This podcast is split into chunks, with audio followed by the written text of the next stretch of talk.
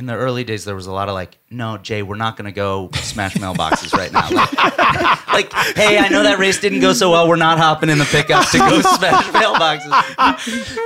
Hey, everybody, welcome to the Quivr Show. This is our audio journal about family, life, business, and the search for our best selves. We hope you enjoy. Oh, is it time for a quiver?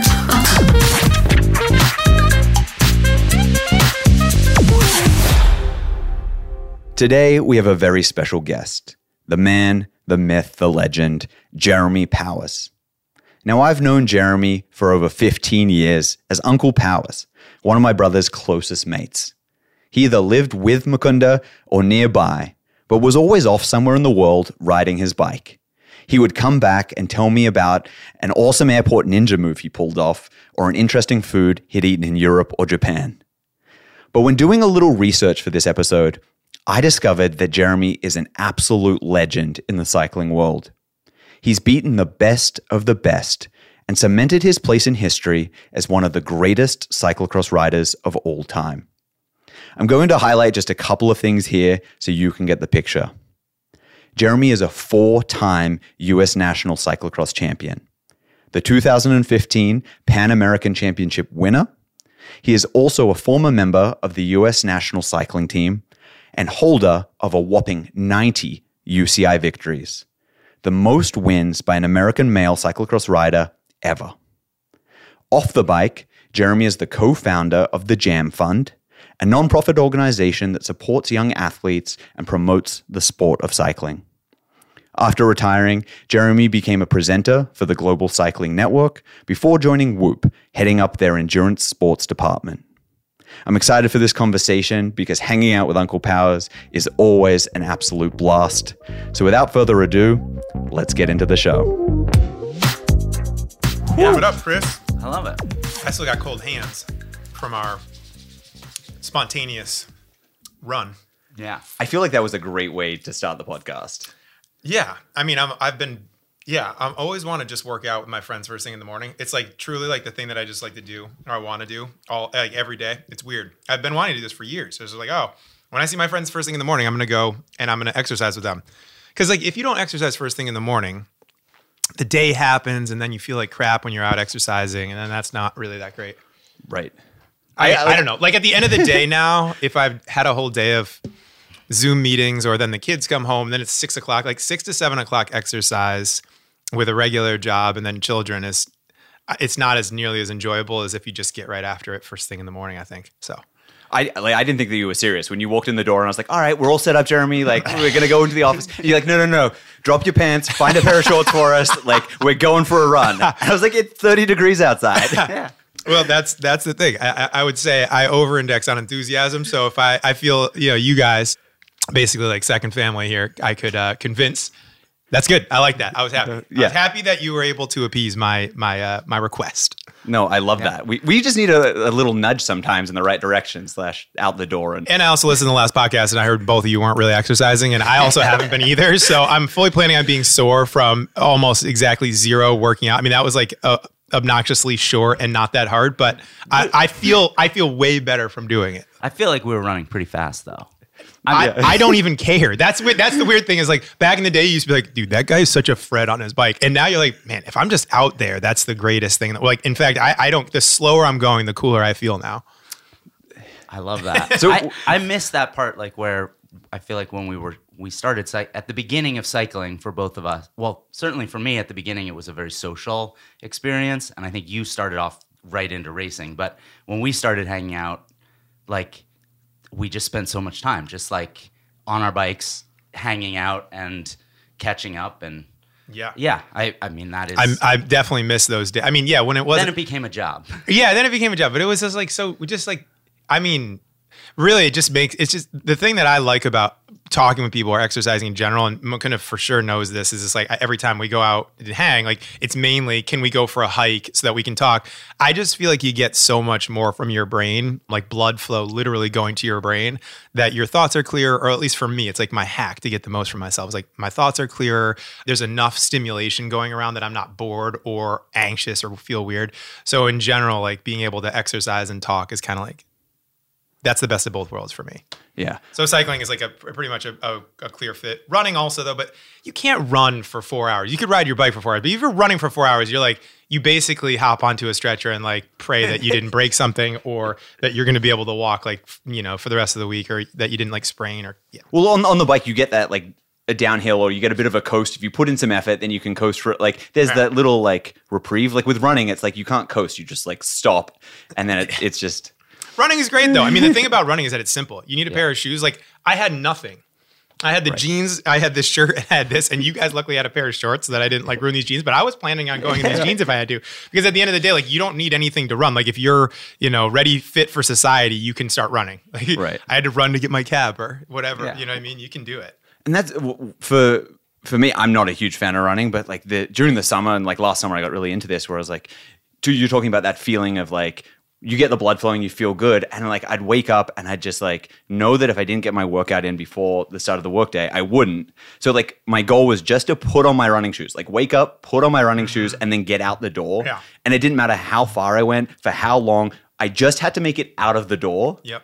and then I made it like 20 minutes or 30 or 10, but like you come back from that and your like body's physiology has changed. You're just like, oh shit, like I did Yeah. something. No, it is, it is like the you know the easiest like yeah way to get some serotonin in you. I, think for me, I can sometimes like get. I'll, have Sunday morning actually, just as recent Sunday. I woke up, I felt like absolute. Are we are we cursing? Where are we Yeah, at? yeah, yeah. Oh, I felt like absolute shit, and I was like, man, I feel terrible today. I just feel like absolute rat ass, and. I went, I kind of, I meandered through the morning. Like I wasn't, like the kids were like yanking on me to go do stuff. Like, I don't want to do anything. I'm just like really in a bad way. I finally like get my stuff on. I get out the door and I come back. It's seriously like I took an antidepressant. I mean, I'm not, not like, you know, I'm not, whatever, but it was just a serotonin slam dunk. It was like, I'm rocking. I feel so much better. The only thing I wish is that I had gotten after it earlier. Yeah. I even got rid of like a mild headache that I had. I felt like, man, it's just, why, why not go do that? Do you feel like that transition, like from racing your bike and you know exercising like twenty hours a week, or certainly like doing a couple hours of physical exercise every day, which you did for like twenty or twenty five years? Yeah. Like you get, do you feel like you got addicted to that, like the endorphin and hormone rush of exercise, and that coming off of that to like sort of normal, normal work, work dad life where you're not exercise? Like, was that hard to like wean yourself off of? I think I I hacked it in a weird way. First, I, like, when I was going to retire, I did many years of therapy before to like plan for that. Two therapists at the same time, actually, for a while, um, which was which was something wild. But I, um, the thing that I realized is that to be able to get the hit, I didn't. I just time wise, I couldn't do 20 hours anymore. I, my body didn't want to do it. I didn't have the motivation to do it, but my brain was still asking me to feed it those endorphins Yeah. and that that intensity. And so what I figured out is that I could go to the gym, you know, five days, six days a week, and I could do like this kind of this like I call it like a circuit workout where I just beat the crap out of myself. You joined me for some of these these times Yeah. where I would just make my body have a lot of pain and whatever whatever was going on with my brain and feeling that like I- just like can't do anymore. Like I, my stomach can't hold anymore. I can't do anymore with my legs. Like I'm shaky.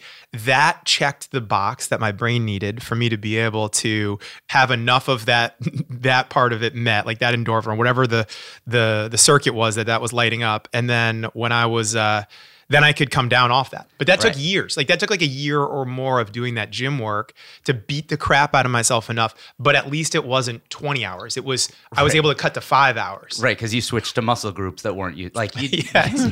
it's the same thing with running. Like, for us to do like a good work, like for us to go for a nice ride, even a mellow recovery ride would be like two hours plus dicking around to get our shit on. Yeah. To do a workout, you're like three hours in. We just ran for 20 minutes and you're probably going to be sore for three days from that. That's the that's the thing that like I weirdly miss though. And then you kind of get away from it and then you forget about it. You're like, oh, I'm not I'm not I don't even care anymore. Or like, or there's just too much other stuff going on that's not gonna like you know, this this isn't even gonna matter if I do 20 minutes. It feels so me- like n- means nothing, but it's weird how much it actually does. It gives a lot. It- Yeah. It's like doing just a little bit of exercise does a lot. It's weird. I've gone like a complete, almost like 180 on, you know, life of working out, and then now I don't work out. It's I mean, it's kind of effed in that way. Yeah. It's a totally four years ago to now is just a, it's like a legit 180. Yeah. Not, and it's not that I'm like less healthy. In fact, I, I think if you looked at my like metrics, I bet your blood work is better now. you you would probably yeah. I'm, in fact, my my HRV is factually higher than when I was racing. Well, I mean, uh, not in the peak moments, Right. but like at the at the baseline, like when I'm in my off season or when I would take five or six weeks, you know, my HRV would be lower than it is now. You know, every single day. Yeah. Kind of crazy. Interesting. So what are you what are you doing now for workouts? Just sort of getting something in when you can. Yeah, I think I think yeah, an hour ride in the spring and in the summer when it's warm, then I'll go for an hour ride first thing in the morning, even before like the kids get out to the bus or get going to uh, you know preschool or whatever. I'll just get out there really early, like six thirty to seven thirty or something, uh, if I can. And then in the winter, this this year I I dropped a skid steer on my toe, so that kind of ruined my running for the uh, for the for the fall and the winter. Um, I was building a pump track for my little guy and, and myself, of course, too, and, and uh, in the yard, and I dropped the skid steer on my toe, which ripped my basically ripped my toe off. So that was that didn't let me run, but I did get in some skiing, which is a weird kind of workout. It's like Yeah. you're weirdly beat to snot after Yeah. you're done skiing. Yeah. And you, Yeah. and the weird thing about skiing is you can do it like easily with your kids. Like they don't have to. They can get on the magic carpet, or they can like you can hold. You know, you can yeah. So Yeah. it's weird how that works. So we were skiing. I was hiking a lot because of my foot. I couldn't run, but I could could get out there and kind of hobble along, and then um and then just riding. Yeah. Nice. Uh, With the going from riding and competing, I know I I competed at golf, but not at the same high level that you did with cycling. Did you have a hard time, or what was it like going from competing to then like going for a two hour ride and just training, or like you know that wind down period after you retired? Was it what was that like for you? I think I think in general I'm a, uh fairly competitive person. I would I would still consider myself fairly competitive, but I think it's it's all about kind of tempering mm, that you know for whatever I've just learned a lot like I said in the 4 years of of working with others when you're when you're a pro athlete like the only thing you can care about the the thing that differentiates you is how much you care about yourself and how seriously you take this 1% here and 1% there stuff. And then I think when you get into I'll say you know quote the real world you realize pretty quickly that not only is not everyone wired like that, but actually that's not necessarily a strength. To have that type of like killer instinct is not really looked up to. It's it's actually looked down upon, and I think it can be quite, you know, for other people, I think it can be looked at as like you know, kind of.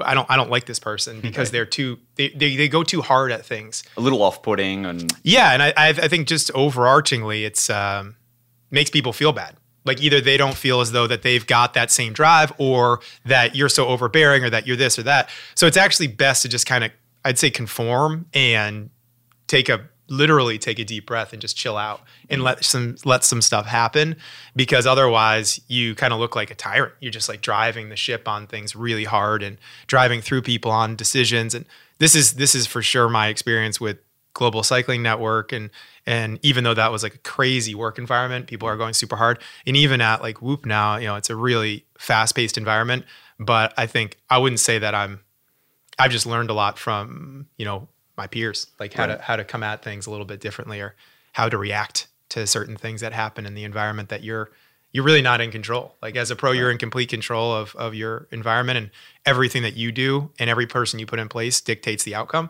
Mm-hmm. And in a different environment, you have to rely on the team in a, in a way that's quite a bit different than the pro life. Right, you're going from an individual sport. Like, yes, you've got a team of people around you, but like it's very much like how hard do I drive this affects my results. And then you you move into a team environment, and you're like, yeah, like if I'm just dragging everybody around at my Yeah. my pace, it doesn't quite work Y- the yeah, same way. Yeah, you're like a, you're more of like a I don't want to say a CEO, but you're definitely like the president of your own. You know, you you you re, the re, the outcome is solely on you. If you don't have a good coach, or you don't have a good training environment, or you're not doing your altitude camp, or you're not eating right, the, the only person it's you know it comes back to you every single time. Yeah. You can only blame you know number one, and so you got to look out for number one, and that becomes you know in its own way kind of a vicious cycle. But in a work environment, you realize there's a lot more. There's different you know mindsets there's different people that come from different backgrounds and the truth is is there's a lot of really talented people that that over index on things that you you have absolutely no business even put your face into you're like oh shit they're really good at that thing Yeah. Yeah. you know That's awesome. I remember one of the first summers I came over to, and you guys were living together on Adam Street. Like there was a altitude tent in each room, and I think it was like you were rel- relatively. Like I think that it had been only been a couple of years of you dating Kylie, your now wife, was like, but you guys were sleeping at like I don't know seven or eight thousand feet, and just like oh, the yeah. whir of the Yeah. Yeah, all day. Those were kind of the greatest. I, I was thinking about that the other day. And like, I kind of miss that because like those old cat tents used to breathe. Like they just when you were in it, it made this like very gentle like whooshing Yeah. sound, like it was breathing. Mm-hmm. Yeah. Yeah. The altitude tents. I mean, it's funny because when you get into a plane and it pressurizes, it pressurizes at about 8,000 feet. And it feels the exact same way as getting into one of those tents. You're like, you know, your perspiration starts a little higher and you do that. The thing that I love about getting in a plane after I've already been at altitude is that you don't feel the effect of it. So, like, if you go from an altitude camp where you're in like Boulder or even higher, like Durango or something like that in Colorado, and then you you get into a plane, at least for me, as like a very much a responder to altitude, um, I get like a big response from from the adaptation. Uh, when I get into a plane and I travel somewhere for a long time, I don't have a headache. I'm not dehydrated. I feel great when I get off of it. But if I'm like here at sea level and then I have to go fly for, you know, over to Europe or something, 8, 10, 12 hours, you know, I'm, I'm I feel like crap because I've been I just did like a, a bunch of hypoxia training uh, in the airplane, you know. Usually I'm not a lot of sleep either. Yeah. You, you got to get up early for these flights now. I don't, is that still a thing? Are people still into altitude training and stuff? Oh my gosh, more than ever. more than ever. Uh, yeah, but they mostly cat did cat fold or is that still a business? I who forget. who knows what it became. I'm not sure Yeah. what they that was like. Colorado altitude training is what the the acronym I guess would be Mm. for CAT. Um, they were the big hitters. They were doing all kinds of like horse stables and house conversions. That's what most people do now. Like they just get in the just do a plane and they go they go to like a altitude house. Oh, So like a lot of them are in like the southern part of Spain where there's great weather, great riding, or they just go up onto like Teide, onto the big mountains that are down in the southern part of Spain or Portugal or wherever, I don't know, somewhere, you know, volcanic. And they just Yeah. have these houses or these these places up super high and they'll just do, you know, 3 weeks there and then they'll come back down to the mainlands to the to the flat and they'll have been training at 10 or 12 or Yeah. sleeping there and climbing back up and uh man, yeah, it makes you go makes you go fast. I mean, it's what we always knew Yeah. like your blood gets really really good when you're up at altitude eating well and the other thing about being away and training i think for all the athletes is that they it's really focused Yeah. when you're home uh, people are always coming by or you're doing other things or you're, you're there's more distractions Right. Well, it's like, are the people, do the people that go away to an altitude camp for three weeks, do they get better from the camp? Or is it because people that are willing to go spend three hmm. weeks at an altitude camp all of the are above going to get better? all of the Okay, yeah. above yeah yeah totally. yeah taking care of yourself is yeah is good it's important Yeah. you gotta do it It's awesome. Yeah. I always always I felt like you guys were always at the the forefront of doing interesting and innovative stuff that I didn't see like trying to compete at golf at a high level. Like there wasn't that same like amount of recovery or you guys Yeah. had like the suits, like the body suits that were compression as well and Yeah. like socks and it was just like yeah it was golf's different i think you know in a lot of ways you got to have a really you got to have like a really level head from what I've, I've been watching a lot more just because of the work at whoop like i watch it and follow it quite a bit closer it just feels like having your head on straight in golf is like god that's the over that's the overarching like trait that you'd want to have where you're just like yeah i'm under pressure but i'm cool calm and collected and i can take a deep breath here settle myself and you know even though this is super you know it becomes almost like status quo what you're doing like second Right. nature that you're just like yep i'm under pressure and i'm like behind or i'm not going to hit this you know eagle or birdie whatever the hell it is and then you're like okay but i know that i know how this goes enough and i'm just going to keep my head on straight and this could you know someone else could have a bad day or i could get much better and really turn this around so That's I, I completely agree, and I like that's the that's like the only little like blip when I look back is like I wish I'd discovered IFS therapy and the therapy that I do now, like that style that just clicks with me, mm-hmm. because I just I I know how much my mental attitude and internal system and self talk was limiting me from age like 16 to Yep. 22 and i'm just like i was like oh like that was the piece it wasn't the physical it wasn't the like mm-hmm. strategy it wasn't the amount of work. It was like things weren't clicking internally in the way that like nobody around me or i didn't know at 16 was like oh that was the thing that i should have been working on Right. and not hitting another thousand range balls today. So like it's it's cool to recognize that and like see that and Yeah, my mom made me go to a sports psychologist pretty early on. Um, I think I was like maybe 16 or 17. That was probably just the way to get me to go to therapy, anyways. she was like, "Well, we'll just like, bury "It's it." for sports. Yeah, it's for sports. um, but uh, but yeah, we, we we ended up going, and he was he was really cool. This guy, um, I forget his first name, but like Dr. Malman. I. I doubt he's still practicing, but he was down in Connecticut. I went and saw him actually after I, you know, after I wasn't a junior anymore either. We did some work like in the better part of my racing career, but i i- his big thing was always focusing on like what I was. Uh, what things really got me like pumped up and motivated. And we had this one thing where we would do that was super cool where we would turn on like the music. So i would like listen to this music. Um, i think like robert miles i think the song name is like children. It's like dun, dun, dun, dun. you know this song? It's an old school song. Anyways um, but like if i turn that song on like i'd get goosebumps. In fact if i hear it today i'd get goosebumps. And the thing was this always like you know you turn this on and then you like visualize the race, right? You visualize something going wrong in the race. You visualize how you come back from that.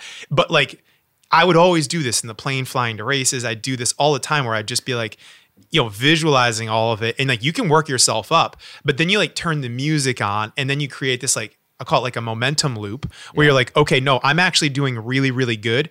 And the wild thing is, is that like, even if you're in a bad place or even if you're under stress, if you create that like momentum loop, you'll be like, no, I can like, or at least you'll make yourself believe Right. you can you can do it. And and at the end of the day, like the only thing you really want to do in sport is show up at your best because yeah, there's going to be someone that's better on the day or you know, bike racing like 99% of the time you're getting beat, so Yeah. yeah, you better just show up at your best and hope Yeah. that it's your day. So that was your song. That was like your your. I mean, one of many. Yeah. Um, yeah, Robert Miles, Elise DJ. There were a couple like old school. Like this is this is like late '90s stuff. Yeah. Yeah. But my mom and I used to put the cassette in the diesel, the Chevy diesel pickup truck, and just crank the bass. You Yeah. know, I love just that. hit it. You then got into. I remember you were you were DJing a little bit, I mean, I DJ your bro's wedding to some degree. and maybe his thirtieth, thirty Palooza. I don't think I was there for that. I think I was on the road. You might. I don't. might have been. Yeah, that was I. It was it hurt. Adam Street. Yeah, I wasn't there. I have great. I know the right. stories. Yeah. I have this memory of you like at that Adam Street house. Like we were in the backyard, like doing something, and you just like crank open your window on the top floor, and then just start like bla- then just start blasting like the latest like Lil Jon track. Yeah, I mean, I, I pumped jams the whole way here. Oh, yeah. that was like probably like I w- yeah I was listening to Migos I was listening I was listening to uh, uh, who else was I listening to Billy Joel Uptown Girl right Oh, yeah. yeah I was I mean I had like Taylor Swift remix in there yeah I wasn't playing games yeah. You're No. a Swiftie. no I was getting ready nah I, I can't stand Taylor Swift but I did the remix is amazing that's that's awesome. yeah I love music I mean I listen that's honestly I always say like the two reasons to ride your bike of course I loved competing and being and being in that mindset but also like being able to listen to tons of music while I was out exercising and eating was kind of like the best thing. Like you can eat a lot of food when you ride your bike and Yeah. exercise for five hours a day. Yeah, like I, I came and watched a, a, a bunch of your guys' rides that were around here, and it was like I was I was what 18, 19, so I I'm going through my eating and growing phase like Yeah. without exercising very Yeah. much. But we would like get done with the race, and no matter what happened, we always went for like a four hour meal Yeah. that was like everything on the menu. Yeah, I miss those days. Honestly, I miss like really wanting food, and the only way I really get back to that place is by exercising. So that's Yeah. like I kind of like want to get back to a place where I'm like doing you know enough exercising that I'm hungry. Because the thing that everyone says to me now is like, "Oh man, you're so skinny." It's like, I yeah, I know. It don't. It's like shaming you because you're skinny still. It's it's brutal. But um, yeah, it's. it's Well, I feel like in cycling it goes either way. Like either you retire and quit yeah. riding and then but you keep eating like a pro cyclist and then those guys and then you see those guys and you're like oh my god that's that like that guy used to be 130 pounds soaking wet. And now now he's the guy who ate that guy. Yeah. or you like are done and you're like yeah i just kind of am bored of food. I don't know. It's like i'm not Yeah, I don't. It, this it's so weird. I've been I have thought about that a lot, like the eating thing. It's just like I just don't look forward to it as much as I did when I was racing. I mean, you you I remember hanging out in hotel rooms with you, bro, and be like literally eating like peanut butter on pineapple. Just like I can't get enough calories in, and this is like not at all two things that go together. But I'm just like I like literally just eating peanut butter out of the jar and putting it on top of like sliced pineapple that we got from the, you know, whatever 7-Eleven store in Belgium. And you're like, Yeah. let me let me just like get more calories in and eat something that's different than whatever the hell else I've been eating for the last, you know, three months. It's just weird. It's just weird. I, I, I think, like I said, the hell you go when you're like in that land too. You go from like where there would be like it's like a RPM on a car. It's like at you know five to six thousand is probably like fine, but then you're you're always at eight thousand when you're racing. It's just like not great. Beating on yourself. Rev rev limiter all well, the time. that feeling, there's such a good feeling after like either a super hard long race or like a hard workout where you're Ah, just I you're love so that. brain I miss that. You're like I miss your that. body is so trashed, and you're like, Yes. all I want to do is eat carbs and Yeah. close my eyes, and like, Yeah. yeah, Yeah, it's funny because like the type of uh, therapy that I I've done a lot of now is more around like what type of mindset I have. You know, like almost like a Myers Briggs type thing. We mm-hmm. talk about this too. It's like you know I'm very much like an intuitive. Like I want to think. I'm very extroverted, but I think about shit a lot.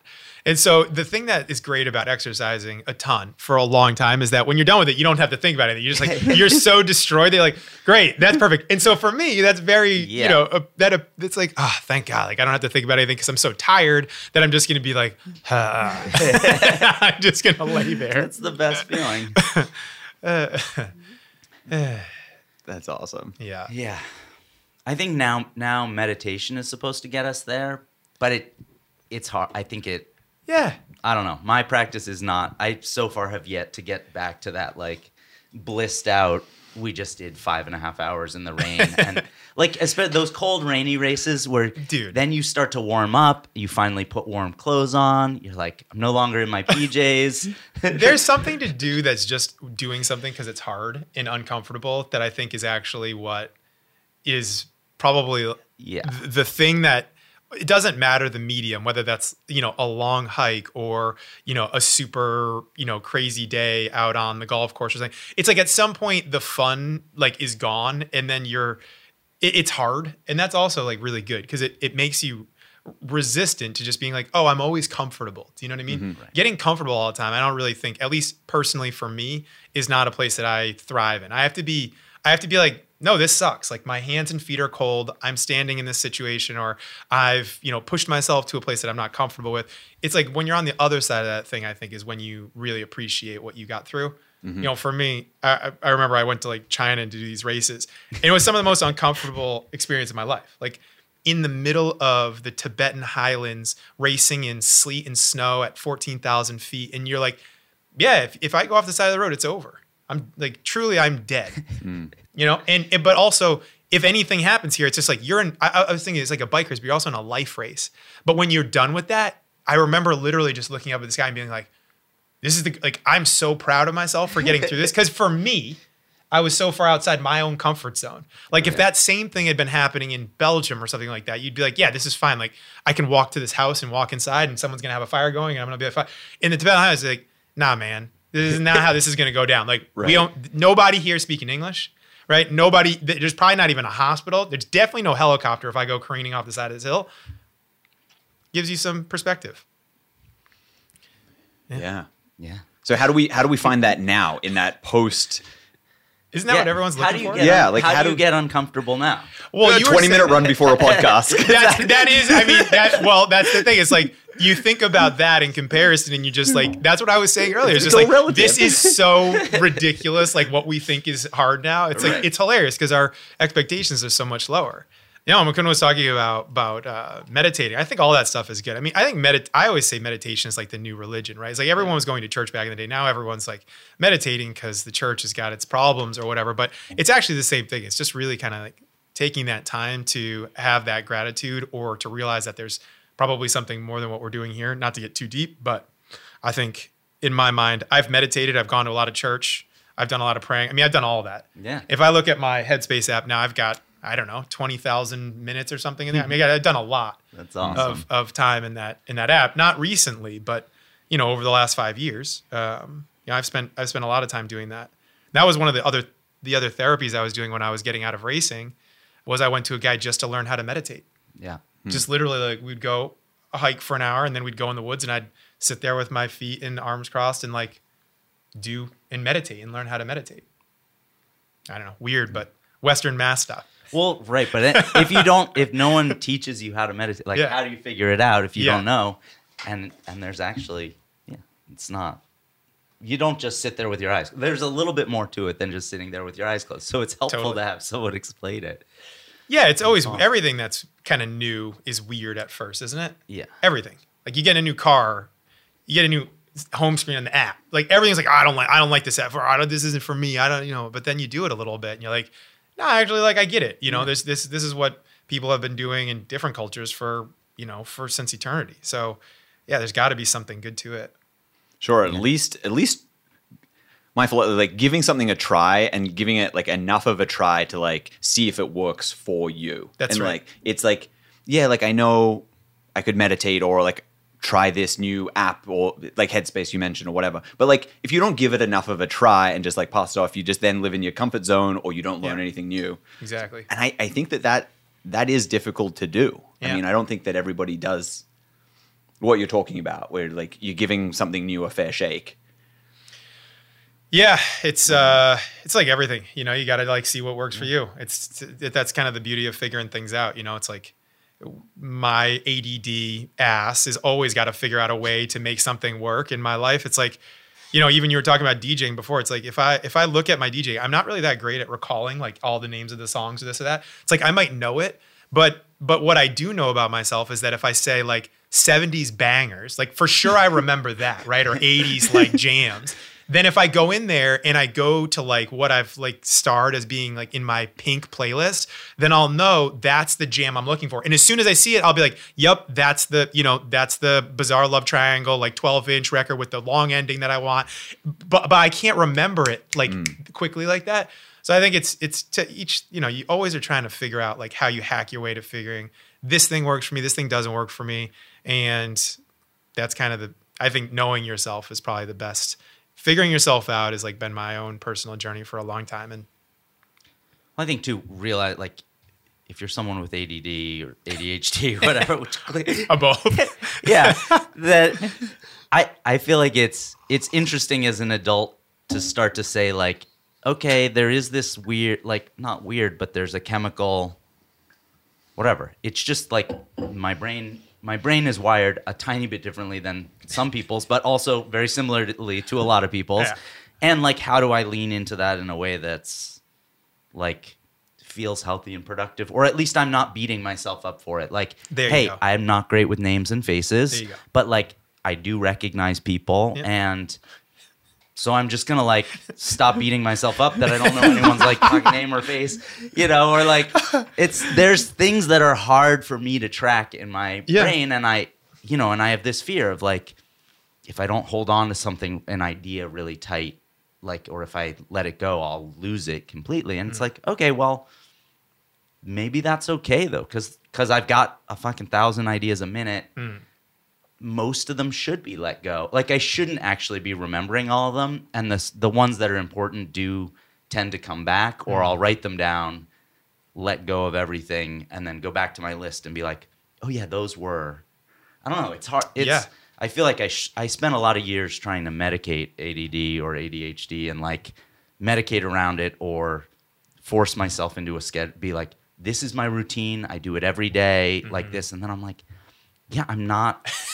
There's just it's. I've never been possible for me to be at nine to five. Yeah. like I just can't. Mm-hmm. I've got to do something weird and like, like I can't even sleep a regular. like I can sleep a few nights in a row and then not sleep a night and then like a few more and but like I'm not. I don't fit into a regular rhythm and that's okay. It- Hmm. It, got so much easier once I stopped struggling yeah, against it.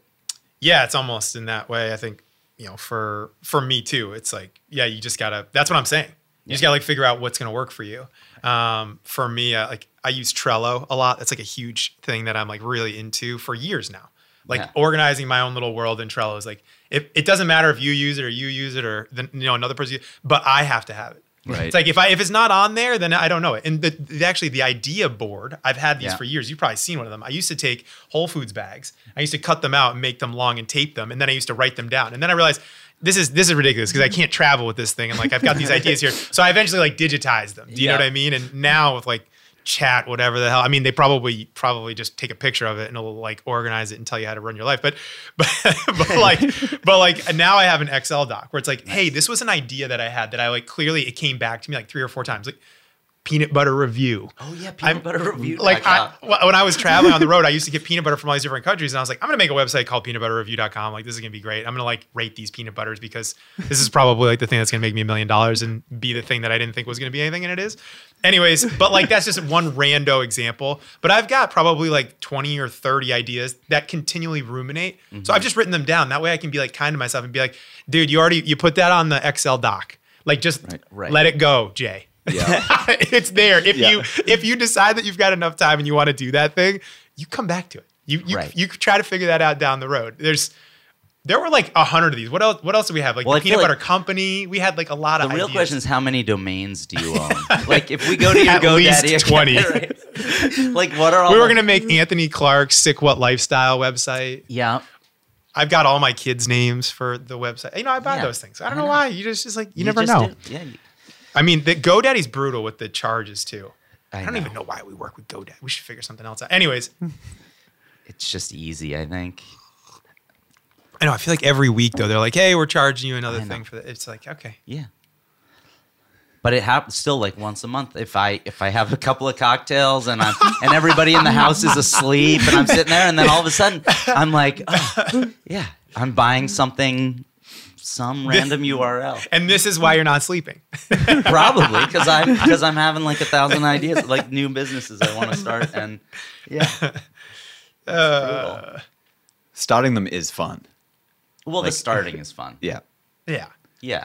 yeah. You've been pretty successful with starting ideas that you think are good ideas. So I, I, I Yeah, it's harder to get rid of. The problem, is, the problem is never starting. It's the getting rid of that's hard. Uh, Oh man. tell me about the Quivr show. Yeah. we got we got some numbers Oh, here. yeah. I'm looking Should we at get some into the serious. show? Yeah, I mean, okay, we can let's- keep going. We can all keep going. that was the intro. So now today we've got Jeremy Powers. we're not really sure what the Quivr Show is yet. I Yeah. mean, I think we're This is the inception. This is the it, Inception. yeah. It is, Inception. we're figuring it out. No, we're. I mean, it's all the stuff we've been talking about. We were like trying to create the framework of these, uh, like the different areas of life, and like, yeah, we talk about what we eat and what we drink, and and how we work out all of the time. But there are all of these other things that we touched on. so we like we were trying to like get the framework of it.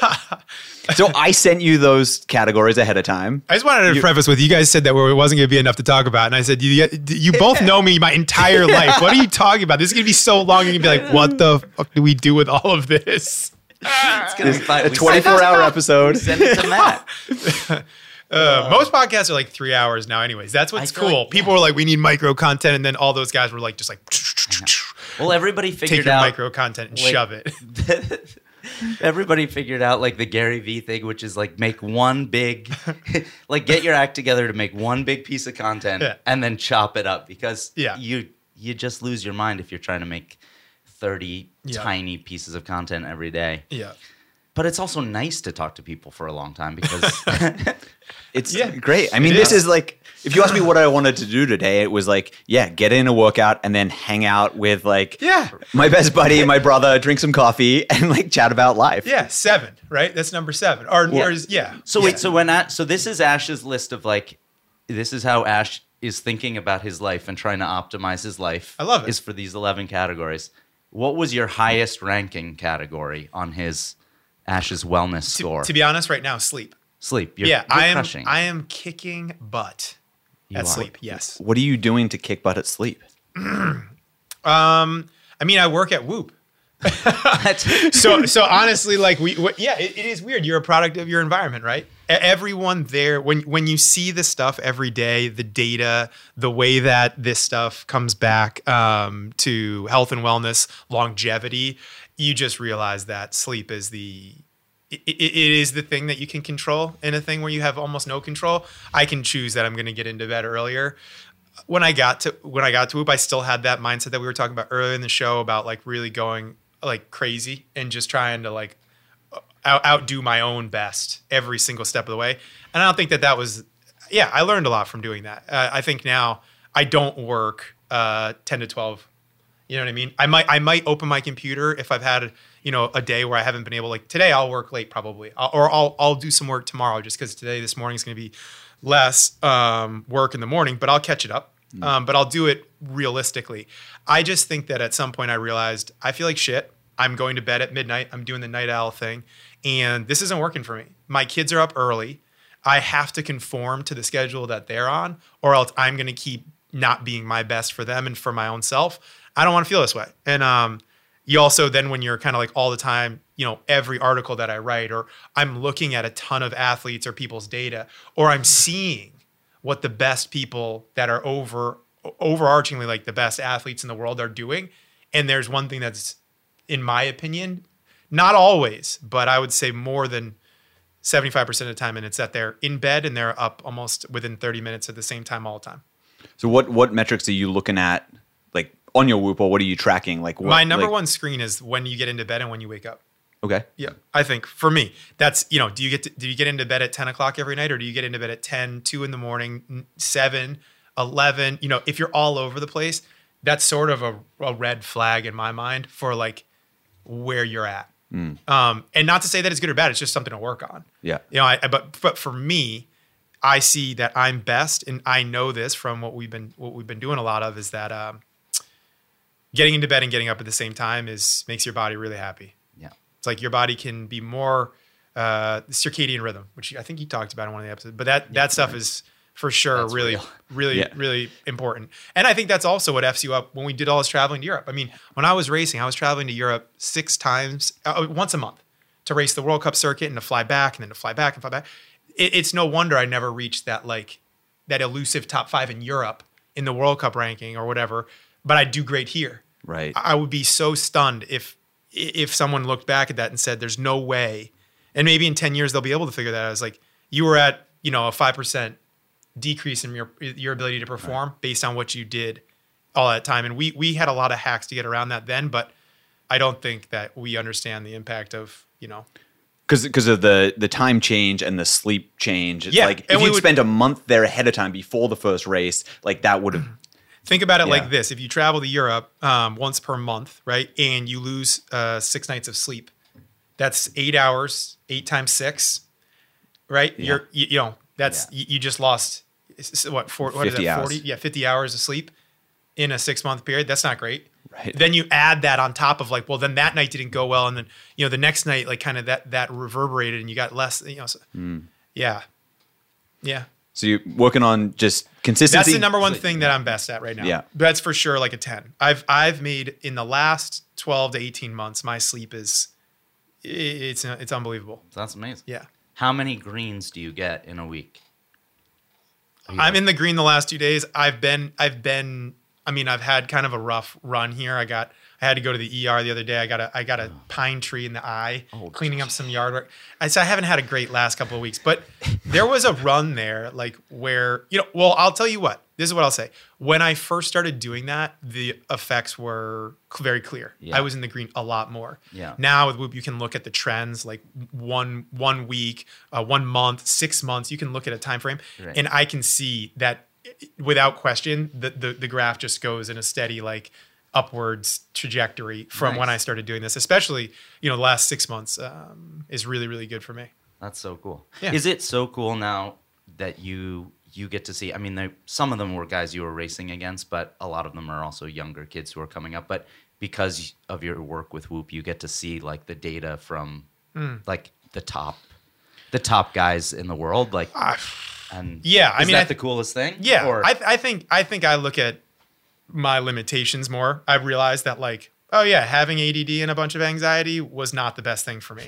Do you know what I mean? Like that didn't help me at all. Right. And you the only thing guys I, who are doing really well, and you're like, shit, they're sleeping 12 That's it. hours a night. That's it. Yeah, like they're, Brady. ni- they're 19 and sleeping 12 hours a night. How Yeah. the heck?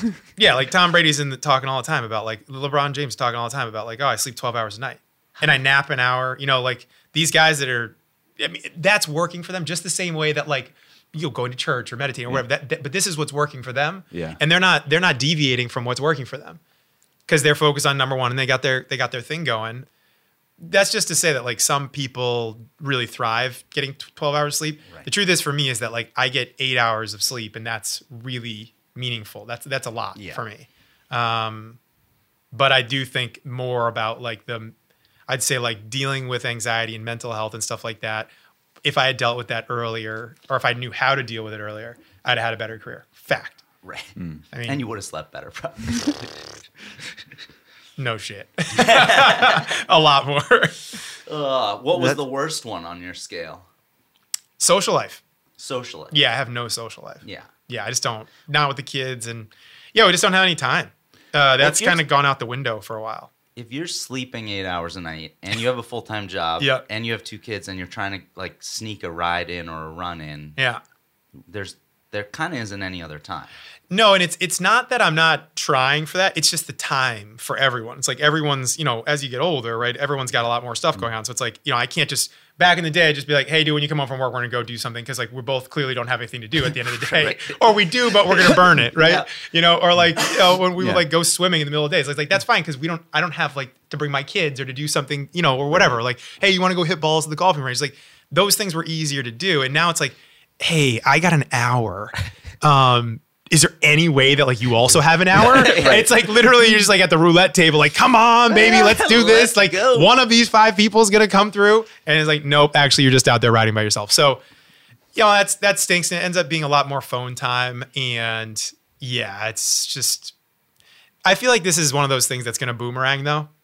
Like it's so, gonna it's gonna come back. Like the kids are gonna get old enough that they're gonna want to, you know, They're gonna do Yeah. shit and yeah. Well, And it's like- also we're coming out of COVID too, which was I mean COVID was a was a savage. that right. that was brutal. and also like when when i'm looking at like these these 10 or 11 categories it's like you can't really optimize all of them at one point in time like you've only got so much time in the day i mean we've we've all got the same amount of time but like sometimes you consciously put social life in the in the back seat because you're like hey i'm going to really focus on my sleep and my my fitness right now or i'm going to focus on my relationship Yeah. and that's going to take priority over other ones and i Yeah. think that what i found for me is being able to like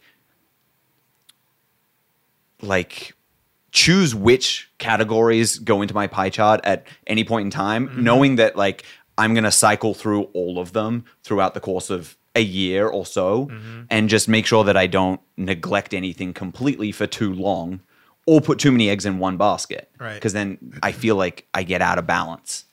Yeah, I think that's yeah, it's funny. I mean, it's it's kind of back to that momentum loop. It's like honestly, when most of you know, it's it's it's for me. I'm always like, well, if my family stuff is going well and like job is going well, and I'm feeling good in a lot of ways, then I'm kind of invincible to some degree. Hmm. Do you know what I mean? And I want to feel like that. That's what I'm always striving for. But it's when one of those things is way out of balance, and it's trying to kind of find like, for me, anyways, is wh- where is this balance point where the where the beam is not like really high on one thing that's like you know trying to make up for another thing so i'm doing more of that thing which is ultimately like kind of burning me out on you know whatever it is like creative or hobbies is like you're trying to fill one one bucket so that it overflows into the other and it doesn't really work like that like you have to make time for all those to be able to feel like you're really in a place of true balance i think mm. for me Yeah.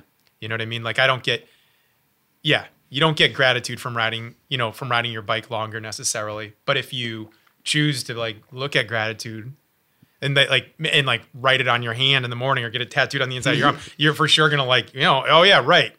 Like I'm thinking about it. Yeah. Right. It's not gonna happen on its own. And neither is any of those other things. Like you gotta work at all that. Yeah. but you gra- gotta kind of be in the place to do it too. the gratitude is like that's the 11th out of the 10 because we we sort of just put it on there for that reason it's like you can't particularly work on it the same way or or give it the attention that you can the other 10 but it's more just taking the time to like ask yourself how grateful you are or like i don't know may, maybe we just put that on there because i wanted to ask myself each time i looked at, did an episode like hey how am i am i grateful to bring attention to it Yeah. but we will go through this thing where like I'm feeling like I'm not, um, you know, or I'm not going hard enough at things, which is what I was talking about before. It's like Yeah. be- because I am like someone that wants to charge really hard and get a lot of things done. I often don't look back at what is going on, and that's actually what what. 11 here on the on the gratitude chart is. Or on the on the Quivr show uh, like uh, pie chart here is gratitude is number 11 and um but if i have like emily my my wife tell me back well, what, what, what, what, but what about this and this and this and this and this and this and this and this and this? And that's all happened in the last six months. Then I, I it's weird. I'm it's a blessing and a curse to be that way Because like even with the racing, it's oh, like, yeah. oh, you won nationals, you won Pan Am's, you you got the best World Cup, you you did this thing and you like did that thing, and it's just like for some reason, it is the blessing and the curse. Like it's great that I don't look back at that because it doesn't give you a big head or an ego, and on the other end of it, it's bad because you never really appreciate shit. Hmm. So you gotta, you do need to work on like the gratitude journal and like making sure that you're talking and even at least internally, you're being kind to yourself and celebrating those things. I think is for me. During your career, did you did you do that at all? Like if you had worked your ass off, won a race, were you able to take that moment and be like, fuck yeah, like I'm proud of myself for like doing this thing and like giving yourself some sort of Yeah. thanks or like Yeah, after certain big, you know, tentpole moments, I'd call them like a, a title, like a mm. big title, or even like I remember, you know, like the Pan American Championship. Mukunda was there with the Yeah. Rapha coffee truck, you know, and like winning those races. I think under pressure, you know, showing up on the day and like being your best and doing what you do, then yeah, you you feel like a you feel a certain thing from it. Mm. It's really just about like the hard work coming back, and I think you know now you have to look for it in a in a in a totally different way than I did then.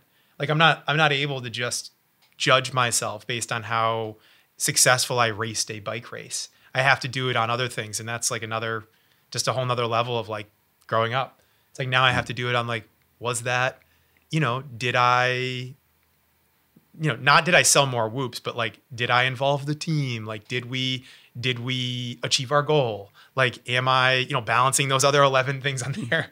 yeah. you know, it's just you're looking for the wins in a different way than you did then. And We had some fun Sunday nights, though. yeah, There were more than a handful of fun Sunday nights. oh my god, What's a what's a Sunday night? well, usually you'd race. The races were usually Saturday, Sunday. Okay. So like, I feel like for a lot of years, like Sunday night was our party night because it was Yeah. Monday was usually a recovery ride or recovery day. You'd race all day Sunday. Yeah, I mean, we never went out for 20 years. I didn't go out on a Friday or Saturday night. No. because there was always a race the next morning. Um, yeah, right. Yeah, we did. there Yeah, were we- some good times. Yeah, yeah. We celebrated the. I feel like we celebrated the important victories. I don't. I mean. I could talk about so many things right now. I'm like biting my tongue. I already one. I've already been talking too much, and then two.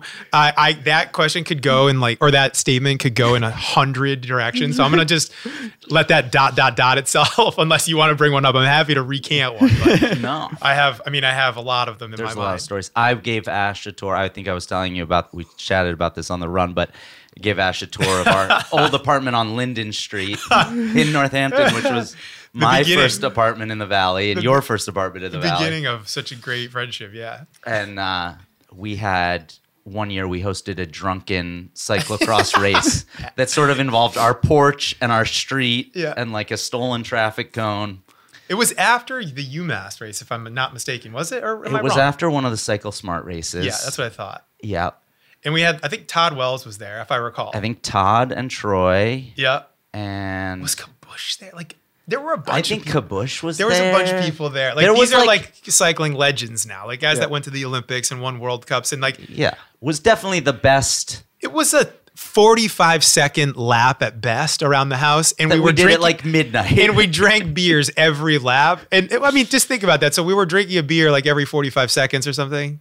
yeah, We were young enough to pull that. Yeah, So wait, you raced all day and then went back and then created a race like around the house and block. yeah, You know, more or less. You yeah, gotta, you had to dismount and run up on the porch. And yeah. That I like later that year fell down on my butt and cried, uh, leaving on the icy steps, and like the guys, Alan like came down their skippies, like scratching their, like, what did you do? And I'm like oinking around like a pig, like, "Arr, arr, arr, arr."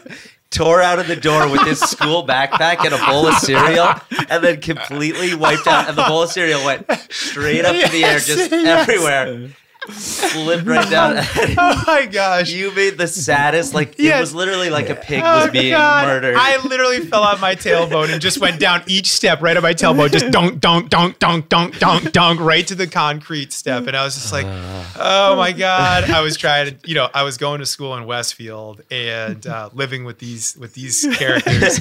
and of course, naturally, the ADD thing, doing 15 things at once, you know, probably like you know, um, Nokia 6810 in my pocket or like on my shoulder thing, backpack, like probably still writing something. T9ing so that- exactly. exactly. That's awesome. that was a good house, though. I mean, we got We got a lot of use out of that, That- house. I don't know if it was a good house. that. That is- was what I was thinking.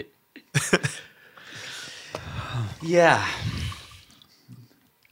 All right. Where do we where do we go from here? What else was high up on the list? Sleep sleep was pretty high. So you're telling us we have to go to? I have to go to bed within 30 minutes of my previous night every night. Consist. I got to get more consistent. Yeah. What did I have here? I mean, Or, I think or something that you want to work on. Is there is there an area of your life that you you want to put a bit more attention into at the moment? I mean, I f- social life and physical exercise are both fives. Those are the two lowest ones, um, which is bananas for a retired, you know, professional athlete. What else is there? I, I broke out spiritual and mental. I said spiritual was probably like an eight. Um, you know, just because like I am, yeah, I still crushing it. I still, I mean, I still hang out. You know, I'll give myself a passing grade, a B. I think you're seven doing point great. five. Uh-huh. Mental, I gave myself a seven because I feel like that's still like you don't want to give yourself that like pass on the mental side No. um, you want to give yourself that like you're always i feel like i'm always in like i'm you know we're always going like we're not leaving therapy like we're always we're in Yeah. therapy for a while like Right. forever it's in like perpetuity like we're doing that whether we take three months or you know uh, uh, whatever time off or three weeks it's like no we're coming we're coming back to that we're going life to be working on that yeah gratitude i think i'm i think it's weird. I've i've i would give myself probably 12 months ago a zero on gratitude. Like not not a zero. I just didn't it- it's not like a gratitude in the way that's like oh man you're you're not grateful. I just i wasn't it wasn't even in my peripheral. Mm. And now it's more so than ever because i work for a company and i'm like fulfilling i'm fulfilling a mission for that for that brand right Yeah. now which is awesome and it's not for myself which is if you're a pro athlete you're only thinking about yourself so you got to just imagine like those are just those are just two different things completely Right. so being grateful that I have a job, that I've got a great family, that you know I have I have like my health, my wellness, great friends. Like really, I do. I have a lot to be gra- grateful for. Mm. I'd say I think a, more so about it than ever. So I give myself, you know, a passing grade or even a, a good grade. I give myself a nine there. Just because I think about it so much more, and when I do, I feel better for doing Yeah, it. right. So I'm like, okay, this is actually like if I'm in a if I'm in a pity party mode where I like have to just bicker about how you know bad something is. Right. If I just get to that place where I can, or I ask someone to get me to that place, like "Ah, I'm feeling like this, and then they just mention it, it's like, oh, So what? So what changed? You said about twelve months ago you would have given yourself a very very low score on that, and then now, up high, like, why did that change or what happened? Uh, it's hard. I think I think like it was really about the the number one mindset. You know, you come in. You you. So if I go back from when I retired from racing, I went to Eurosport, GCN, Discovery at that time. Now it's Warner Brothers. It's like a conglomerate of cycling media companies, and there it still was about being front facing, being about the content that I produced for them. Podcast. I had my own podcast. We were doing you know a lot of like literally two to three YouTube videos a week you know, we would do them about all kinds of things, um, retro bikes, uh, Tour de France.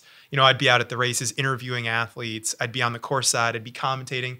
It was still very much about working on their behalf for like one of the big cycling media brands and, and conglomerates, but also about, per, you know, continuing Still that your personal my brand. brand Yeah, yeah. like I'm gonna be on my social media and like this is a company that I'm doing this for, but I'm still promoting myself. Hmm. And then you know, going to Whoop, it, it's not at all about promoting myself, and I knew that, and I was actually really looking forward to that because I think with the kids, and I think also just the balance of like thinking about number one all the time, then you realize like that's a hard. Is it, I guess what I was trying to say is that that's a hard transition, or was for me, hmm. to not be so front facing, to be in the background doing something on behalf of someone else for something that's like a, a bigger mission. It's like, hey, we're gonna unlock human performance or whatever. You know, at the end of the day, we're like really health and wellness eh, at Whoop. Mm-hmm. But I still am able to work with top athletes. I'm able to, you know, think about how we do sponsorship and, and relationship management. A lot of the things that I do at my job now are things that I wasn't able to do when I was front facing so much. And it brings me a lot more time, truthfully, and not as much stress. Like I don't have to be always worried about what did I say during comment, you know, commentary, or what did what thing, what word did I mispronounce in that YouTube video that I'm going to get hammered on on Instagram or Twitter for the next three months on, hmm. or what like thing did I have dangling out of my nose, or like whatever the dumb thing is that you're thinking is just Yeah. like because you're always in front of a camera, always talking. Yeah. I've been fine with that, and I've been at peace with that because I can wear it on my shoulder, and I'm a really overly honest to a to a, almost to a fault person. But um, I never had like any you know skeletons in the closet. I don't have anything to worry about. Yeah. But you do get you do get graded on that stuff, and I think for for me looking back and being like, man, I have to be really grateful that I have this opportunity to work for such a cool young brand, and that I've been given this opportunity to work in like sports marketing. Yeah, what is your job at Well? I actually legit don't know what your title is at Whoop. I know Yeah. that you work at Whoop Yeah. and you have a job. Yeah, I work in sports marketing. I what's your title? Like, what do we call you? Um, it's it's evolved. It's it, I don't I really don't even know what my title is. Um, it's it's weird. I really don't. I mean, I'm technically like I work in sports marketing and I look over the endurance categories in theory, but that Okay. that is a very wide. Uh, like what I what I do is like really is what I was saying. It's like relationship management, partnerships. So not just with athletes, but also with brands or you know partnerships with like today's plan is one that we just did, or, or TrainingPeaks or something like that, or yeah, others. Of- There's yeah. tons of them. So relationship management or contract negotiations. I'm really like almost like an agent, but working for the brand in a way. Like I'm Right. protecting, you know, I'm, I'm managing all of these relationships, which is a lot of what you do when you're a pro athlete. Is with the brands, you're always maintaining the relationship and making sure that you're in a good place with them, and making sure that they're happy. And really, on behalf of Whoop, I, I do that now. Gotcha. You know, like I'm yeah. yeah. So you make sure that if somebody, if if a cyclist is in a bike race, if one of your athletes is in a bike Not race, not just cycling, though. that Triathlete, his, that running, his like, band yeah. matches his Oh, outfit, that- or her band matches her outfit. One of a hundred things. Exactly. Yes. exactly. Yes. Look, So don't hit me up on LinkedIn because that's all I do. I only make sure the bands match. uh, yeah. No, it's cool though. I mean, it's again, Yeah. it's something that I didn't. You know, I don't have a college degree. Like I don't. I didn't go to school for marketing. Um, because you slipped on this. You didn't make it to that last class at Westfield because you ate shit on the stairs, dropped your bowl of cereal, and never graduated. Um, but I think that that's the the beauty of it is that I've kind of you know learned from you know through the school of like doing this thing for a long time and being an athlete and getting this experience and doing that and yeah that's allowed me to have this unique insight into like what athletes need from Right. a brand in order for a relationship to be successful.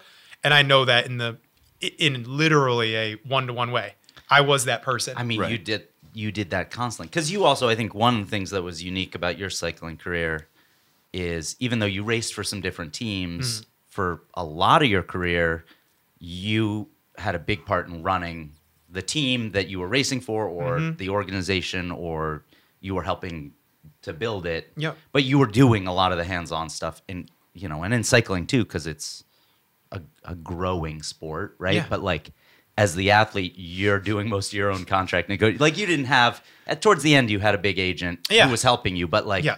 not in the beginning. All No. those, I mean, no unfortunately I I think that was I it think I proofread a oh, contract or Oh, gosh. two for you. I mean, Kylie enforced some of them. Kylie got us paid on a couple of them. I mean, it was you know, it's yeah. that part of it sucked. I mean, I It think does. I think the yeah, well, getting to that place. know what it what Oh, it means to an get athlete. an get an agent. Yeah, get an agent. You'll be so much better off. Well, and also when you have, as an athlete, when a brand steps up and takes care of you in a way that's meaningful and Yeah. is like, you're just like, it makes such a difference and it makes you such a better athlete because you're like, hey, I have this brand behind me, and they're into me, and they believe in me, and they're, and it's not fucking nickel and diming me over every No. piece of content or whatever it is. It's the game's changed a lot since I was in it. It's like very, you know, social. Social is really driving. I mean, I was always. I mean, were before way but- ahead of But that. yeah, before before it was cool to make content, we were making we were making content, which was, you know, kind of like the dream. And I, I think in a lot of ways was what you know prepped me to be ready for the social stuff. Um, the truth is, is that the the pond just wasn't that big that we were in. You know what I mean? Like cycling's just not that big, and you know, winning winning cyclocross races in the United States is cool, and we made it about as cool as it probably could ever be. By by, but really, it wasn't even. I mean, that could have been about anything. That could have been about CrossFit or running or what we were doing was really just doing an, a, a video journal and documenting Yeah. everything that we were doing, which is so much of what people are doing today. But the reason that I don't do that right now is because I feel like I already did it. So you were just like 15 years too early. that's like the hundredth person were- to tell me that. Yeah, 10. I mean, you Yeah. were a good Yeah. 10 years too Yeah. early for sure. I Right. love it though. I love looking back at Do that stuff now. BTB back? BTB's not coming back. Something else though. I would love to start a YouTube channel. I, I think about it all the time. I have a ton of scripts written. I have a ton of ideas for shows that I'd love to do. I think at some point I will absolutely have a YouTube channel. How much of my days it takes, I, I don't know, but I still have some itches that I need to scratch to like shows or things that I want to just do. You know what I mean? Yeah. I'd, I'd still love to take people on journeys and like talk about an interview. And that's really what I think I, in the end, like that is my true north is that I like talking to people. I like learning about people, like interviewing people. And then the extroversion for, for me is like huge. I just, mm-hmm. I like being in it. Yeah. I like, I like talking to people. I mean, you were you were early, but you were also very good at it. I've I've mm-hmm. been around social for the last fifteen years as well, and like looking at it, it's like you you did a great job being an ambassador for the brands that you did work with and Yeah. the teams that you worked with, and like I think people recognized that, and that was really cool to see. And I I definitely took a lot away from watching you over those years, and yeah, we were like, I don't. It was like 2008. You were like, "Hey, we're getting Twitter," and we like, we had to text in our tweets to a phone number That's that, that right, would post dude. it to a website. That was so crazy. That was why it was 140 because that's what Yeah. a text message was, right? Right, right, right. You had to Shit. text it. This was before like the third-party apps, Right. before iPhone One. Like Yeah. we were, my Twitter still says it. Like joined March 2008 or something. It's, so like awesome. that's Yeah. 15 years ago. Isn't that crazy? It's a hot second. But that's how we would see the race results of of bikes because people would like be at the race, text Yes. in like Jeremy's Yes. just crossed over the line. Yeah. Like Yeah, we were in the we were in that like kind of analog stage where it was just, you know, yeah, tri- Well, like- trio 650 land.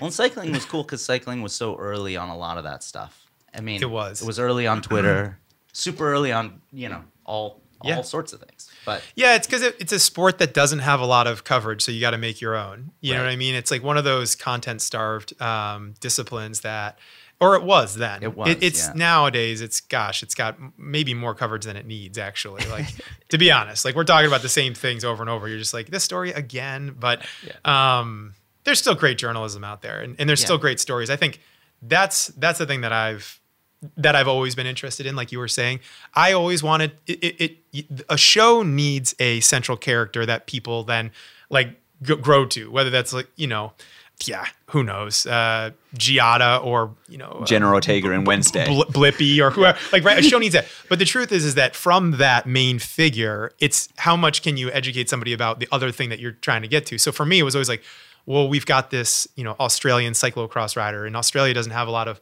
cyclocross riders, although maybe we'll convert you We've got super nice beaches.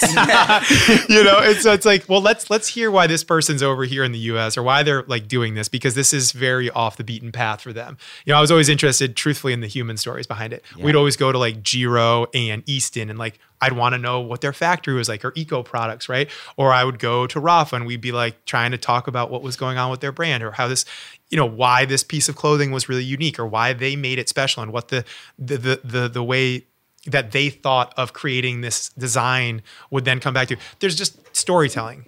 oh yeah, Storytelling. What do we got? We got Oh, we got a delivery? Yeah, we got a pallet of Quivr. Yo, we got to do this. We got the we got Quivr coming in. Ow!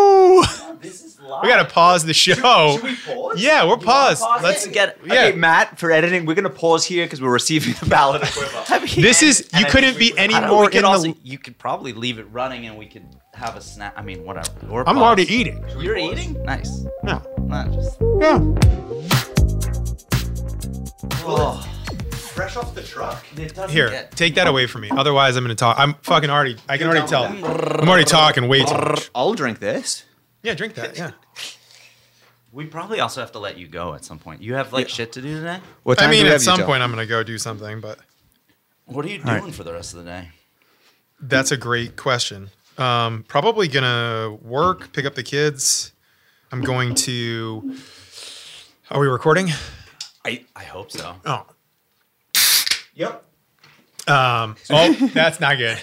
Yeah, I gotta go. I gotta go. I gotta go to an appointment. I got a bunch of shit. Uh, is that for me? Well, I mean, you just have to have a sit. Well, so we we had a quick little A, de- intermission. a detour. A detour. 'Cause Like I- a small. We were on a journey and we and we had to get gas. yeah, And well, the gas, pal- the pallet gas, of the gas is is. I mean, it doesn't get any more real than being here on the Quivr podcast and then helping. What's the guy's name? Roscoe. Roscoe.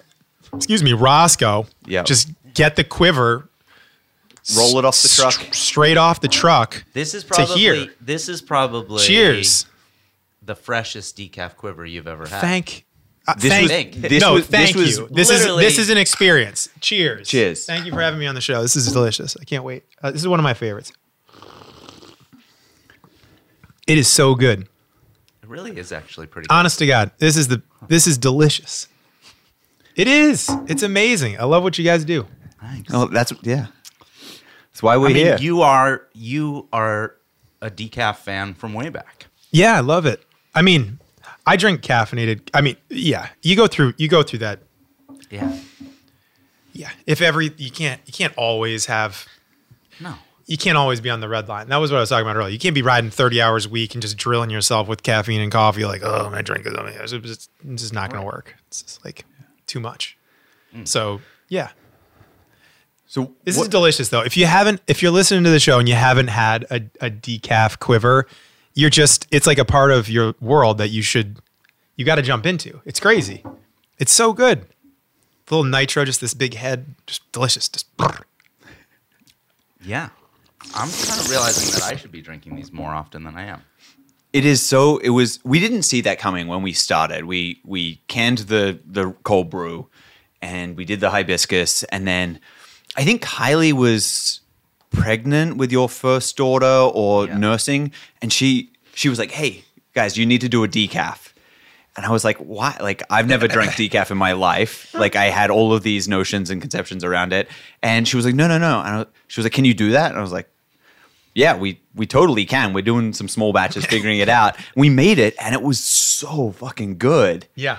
And we're like, wait, if if Kylie was nursing and wanted this, there, there's some other people out there that. Dude. And honestly, it's like ninety percent of our sales online is Yeah. decaf cold brew. I love it. Well, it's not surprising because it's delicious. Right.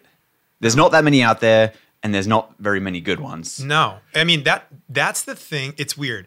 This is the thing about not to talk about like it, it focusing on something is a beautiful thing. Whether that's bike racing or like in the case of Whoop, it's like heart rate and then like drive driving that. And in your case, it's like coffee. It's like being focused on something. You know, it- it's.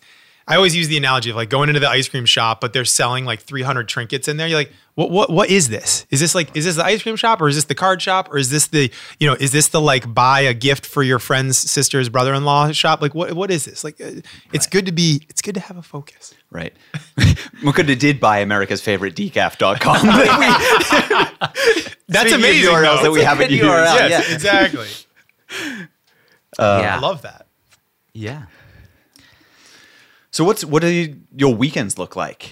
Are you able to separate from work over the weekends? You said sometimes a little bit of catch up, but what do your Yeah, we had a look big athlete win a race um, this past weekend, like a, a monument, and so we were at we were at Trader Joe's. But I brought my computer, and um, he won. And um, then I just I just hit the hotspot up. I let the, everybody go into Trader Joe's to get the Bomba Puffs, which you got- this is ridiculous. Get Biden on this, but we got no Bomba Puffs for another like three weeks. Wait, really? They're out. The national Corn and shortage. hazelnuts are out. Do they? Wait, they have the chocolate bombas. No, no, that's what I'm saying. Oh, wait. What a but the regu- tragedy. do they have the regular ones? None. Zero Bomba Puffs. Green. Um, do they have the green pea? poofs? Nothing. No, oh, I don't know about those. We don't. Yeah. You don't mess with the nah, green peas? Nah, nah, nah. We were there for the Bomba Puffs, but they're out. But anyways, the uh, he won, and like I had to open up the computer for 30 minutes and just get you know the social media stuff in line, get the creative knocked out with the with the crew, and um, just charge the copy and make sure that everything was going because it was already the motion was put in place to get this post out if this thing happened, and then it didn't. So yeah, we had to hit we had to hit go, but I was prepared. You know, like doing that on your phone would have stunk. It's just a lot to do and to download and to try to get you need your computer. So the weekends mostly, you know, between that and then in the winter, I do commentary on the cyclocross races. So I work usually like 6 to 10 a.m. from the house, from the little studio. I'll, I'll commentate the races. And then it's, you know, number, uh, where are we on here? Family, where's family? Oh, that's Number one. at the top. Ah, number one. There you go. Sorry. so then it's that. You know, that's the other thing. Is just like I want to. It's weird this time with the kids. I have a two year old and a five year old. It goes quick, and I feel like if you're not present for it, you miss it. it. It goes it goes really quick. So, like I said, a lot of skiing. You know, we'll take them for a hike. I try to give some some dedicated time, and also give my wife a break because she really wears the. She she for sure does more, unfortunately, than I do, um, just by design, just the way that our schedules are and the people that we are. So I try to, I try to give as much as I can on the weekends so that I'm not slacking off. You know what I mean? You, I gotta, I gotta make sure that I'm also, but I want to. That's the Yeah. difference. Like I wanna, I wanna have fun with the crew. It's not like it's a, it's not a, uh, you know, it's not a challenge or, or a hardship. I'm, I look forward to it. Yeah, you would you would Well, it is hard actually. Let's be honest. Like taking your kids skiing is like turns out is a lot harder than just going skiing by yourself. Right. Why is it that getting kids in and into the car Oh so gosh, fucking hard? I Like, know. we should every- focus on this. I tell I tell my girl like twice a week. I'm like, girls, for the next like ten to twelve years, we're gonna get in. We're gonna load up into the car a few times a day. and like, if we could just figure it out right now, how like I just say load up, and everybody knows we put boots and jackets on, and we get in the car. That's gonna that would make everything else so much easier. Still every morning it's like it's the one time I'm yelling. I'm just Yes. standing out in the driveway just like get in the car. I was saying this to Emily. I was just like, it is the hardest and best. You know, it's that's what that's what having kids is. It's like the most Yeah. rewarding, but the ah, I just hate it's hard. hate Sometimes it's just hard. You're just like, man, this is just around. like someone's just having a meltdown at eight. Just like the pancakes weren't right. Something happened. You know. Oh Just- yeah. You don't know why, but it's just it's like yeah. It's hard. I mean, sometimes I feel like that too. Yeah, totally. I mean, it sucks when the pancakes aren't right. yeah. You you were traveling quite a lot during your career. Yeah. Do you still travel a little bit? I know A lot. Yeah. More. Last year I did I did uh, last year I did 1k. I mean I did like I did over a 100,000 you know in a year that was halfly still shredded by covid for the first half of last year. Yeah, Yeah, I still did a 100 over a 100,000 in the plane. So yeah, even more. that's crazy. Yeah. I remember you you talking about like airport ninja moves. Yo, You were- yeah. what? Tell me where you came up with airport ninja and No, it still it still goes today. I just did a trip where I flew to um this isn't me being braggy at all. This is just this you is also life. probably own still own the URL airportninja.com. Maybe. I wish I had patented it because people ripped it off, which uh, is always a weird bum me out moment. But um, but yeah, Airport Ninja was a was a phrase that we had, and I wrote an article around it, like 2008, nine, something like that, for VeloNews when I had this blog there, and it was just about the art of like knowing the right things to say to avoid getting charged for your bike or to getting an upgrade or like whatever the thing that just made traveling a little bit easier. And actually, back in like that time, traveling was a lot more fun. Now, like all the airlines are consolidated and it's all about like you know making money for them, and it's just a lot more. It's, like just a- stripped down, bare it's a bones. different you don't vibe. get that It's nice a way different vibe. second No, meal. No. and it's just yeah, it's a service now. Before it was it was something that you really, you know, they cared a lot. They had to to to to be the outlier and to get more uh, people to come to their airline. They had to like do it. And the truth is, is that most of the airlines are pretty similar, at least at the you know the top end. I'd say like Delta, United, you know, JetBlue, whatever you're going on, they're like all pretty much the same. Pick your poison, you know. Um, so um, but I just I just ninjaed my way through this trip. I went to London. I had to do some some work uh, for work. I went uh, to London. I flew in. I took the morning flight. I got there in the evening. Had dinner with someone. Went to bed. Woke up. Did the event the next day.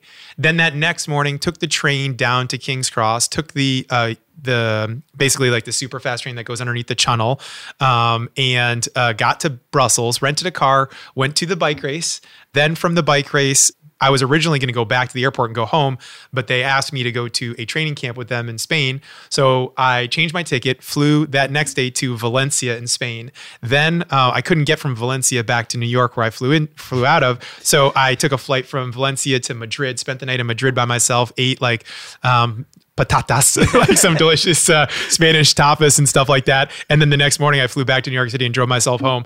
In five God. days, I was in, you know, but that's not normal.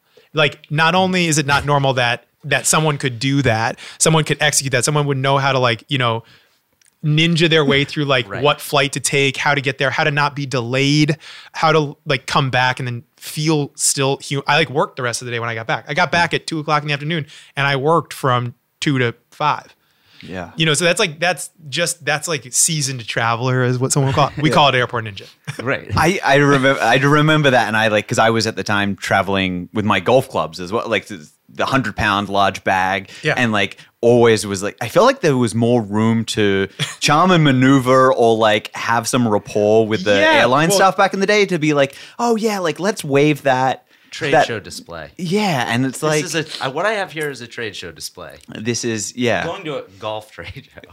and uh, like but like i feel like there was a period of time like you're saying where like you could do that and there was like an amount of wiggle room and then it like there's just like yeah no that's $120 like you're at 50 pounds and one ounce like Yeah. there's no more wiggle room or like it it got less fun Yeah. but there was still a time there where i remember i came my little story is like I, I was going back from the US to Australia Hmm. and went through Fiji and they do some weird stuff in Fiji. Have you like, stopped on one of these little islands? It's No. like the plane landed, we're on the runway and the the flight attendants came down the aisle with like aerosol cans Oh, that they had like arms straight down by their ankles and just like flooded the cabin with this like gas.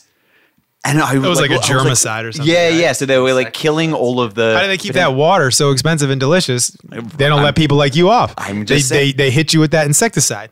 it was that was wild and it, i don't know if it was the same trip or not but like i used to stop in 90 on the way through to australia but i got there and australian uh, customs is really really secure about plant life and soil or anything coming in from out of out of country Yeah, obviously and i didn't think of it like i always keep my golf clubs clean but the bottoms of all of my golf shoes i had like four pairs of golf shoes Yeah. caked with this like Texas Yeah. Texas mud, and I got lit up. Seriously? Like they opened up my bag and Oh, they man. just started like alarms going off. There was like four agents came over and there was just like.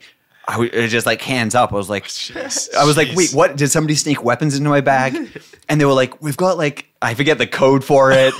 so they like whisked my bag off and they were gonna charge me like thousands of dollars for this like violation of um, Disposing of that the soil. yeah, bio warfare, and and I was I was like 18 at the time, and I like played my. ca- I was like, look, I had no idea. They ended up cleaning my golf shoes Sounds great. better than I'd ever seen them before. They came back an hour later, and this guy had.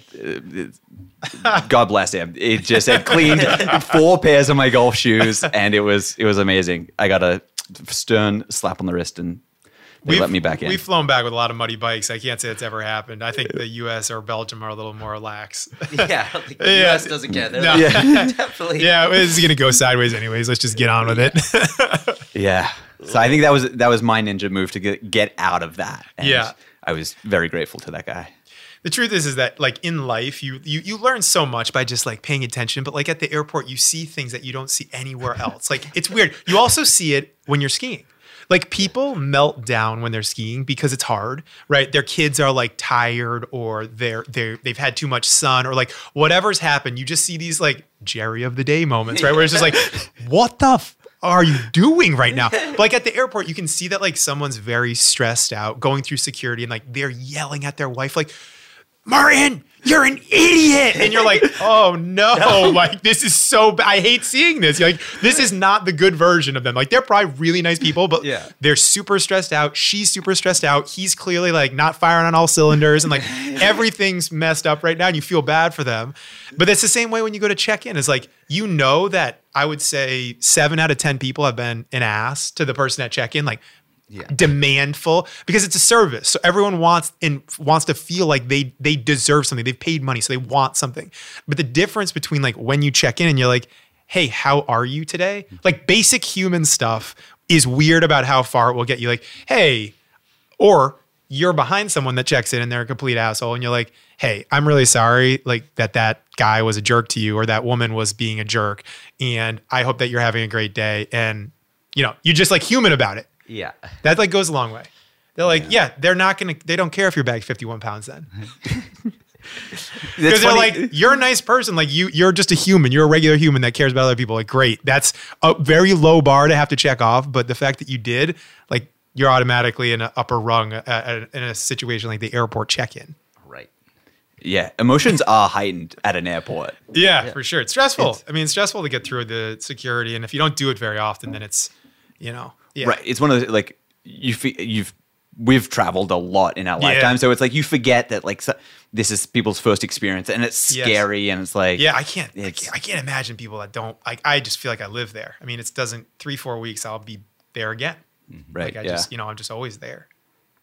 Yeah, it's crazy, but you know, it's like everything. You gotta.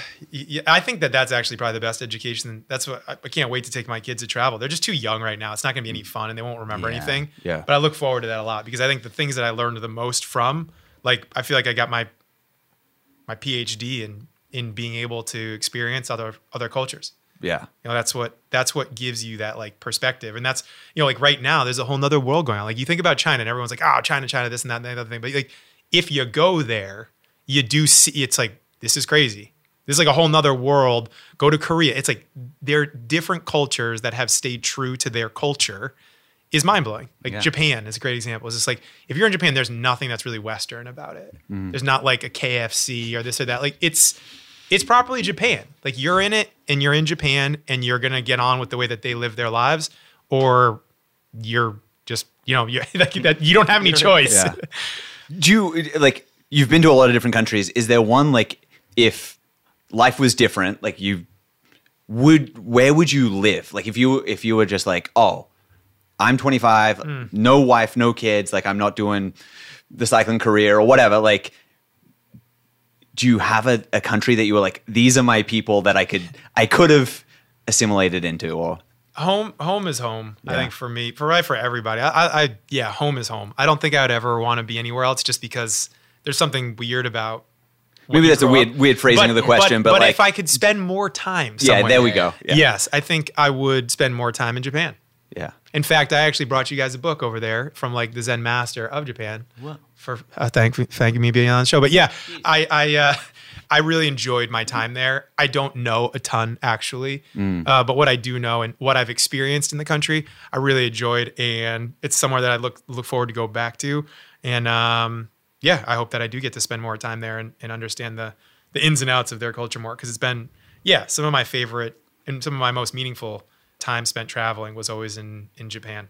It's I it, I've always had a fascination with it. It's our second language in Australia. Really? For whatever reason. That is bananas. I In- had no in- idea that.